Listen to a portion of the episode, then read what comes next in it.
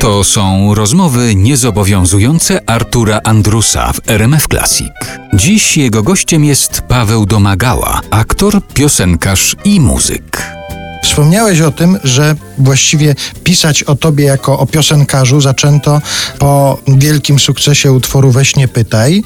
To na tym utworze się na chwilę skoncentrujmy. To sformułowanie jest tak mocnym szlagwortem i tak bardzo weszło do języka, że ciekaw jestem, czy cię już nie prześladuje. Czy nie zdarza ci się, że ci znajomi odpowiadają w taki sposób? O, oczywiście, że się zdarza. Za to obwiniam moją żonę, gdyż ona jest z Krakowa i tam wszyscy mówią: weź nie pytaj, weź już, idź, weź już. I, i, i generalnie geneza tej piosenki jest taka, że dowiedziałem się, że Zuza jest w ciąży i, i to jest takie zaskoczenie tą radością i powstała ta piosenka i chciałem, żeby było weź nie pytaj, taki ukłon w stronę mojej żony. I teraz cokolwiek mówię, że mam pytanie albo pytam o coś, to wszyscy mówią: weź nie pytaj.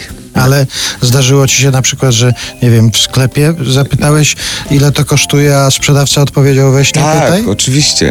Tak, jak byłem w Jastarni na wakacjach w tym roku, to przepraszam bardzo, czy można zobaczyć, weź nie pytaj, przepraszam, po ile, weź nie pytaj. Także rzeczywiście to było, teraz już jest tego mniej. Ale to jest taka moc, ten utwór, bo jak się spojrzy na przykład, ile osób obejrzało to w internecie, to są dziesiątki milionów wyświetleń. To już jest taka moc, że właściwie gdyby to przeliczyć na głosy, to ty byś wygrał wybory na prezydenta każdego miasta w, w naszym kraju.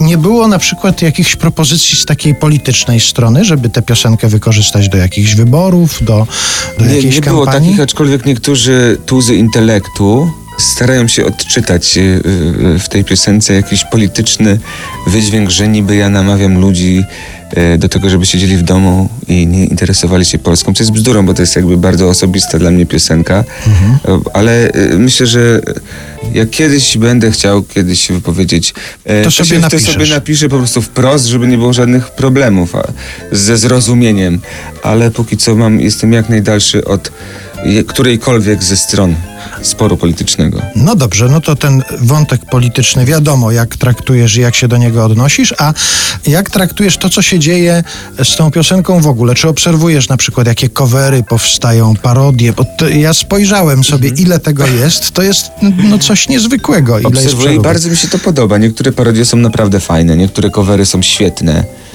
co mnie denerwuje, bo niektóre są naprawdę dobre. Dlatego ich nie udostępniam, żeby nie wypłynęły, broń Boże, szerzej niż piosenka. Nie żartuję oczywiście, ale bardzo... Bo tak z Łukaszem się w ogóle nie spodziewaliśmy, że będzie taki sukces. My liczyliśmy, że jak będzie milion, to w ogóle super. A tutaj nagle taka rzecz, co mnie bardzo wzrusza, jest dla mnie takie ważne i fajne.